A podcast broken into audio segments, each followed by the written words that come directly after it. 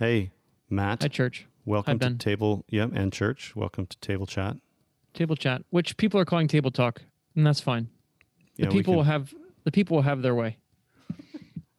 let the people let them eat cake.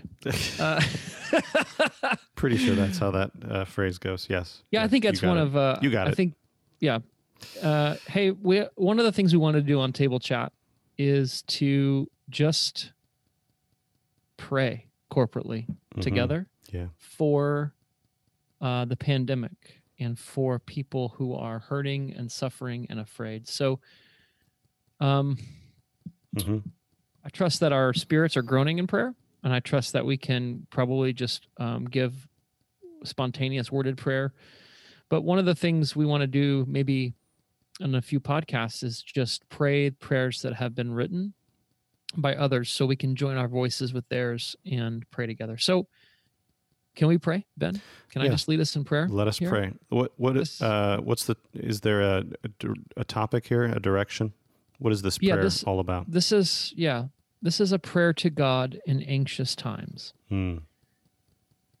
a prayer to God in anxious times, and uh, I believe it's written by a Christian named Cornelius Plantinga. So let's pray. Gracious God, champion of the universe, we so often fluff ourselves up. Aren't we the only creatures who compose masterpieces of music and art? Don't we govern ourselves, enrich ourselves, promote ourselves?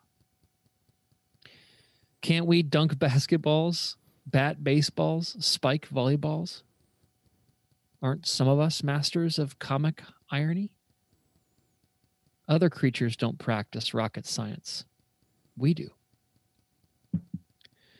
And yet, here we are, frightened by a thing so small it can't be seen under most microscopes.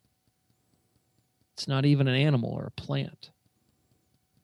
It's a virus, a mere parasite dependent on our own living cells to replicate. And yet it has shuttered our schools, canceled our flights, and emptied our churches. It has consumed the attention of our leading scientists, wrenched our politics out of shape, dominated our conversations, and scared the daylights out of us. We don't want to get sick, and we don't want to die.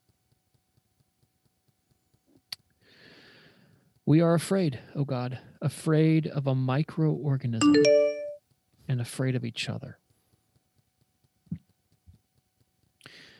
Great and quiet source of peace, quiet our fears.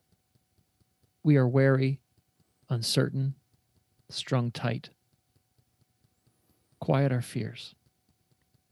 We have no idea what the future will bring, but we do know you will be in our future to hold us there.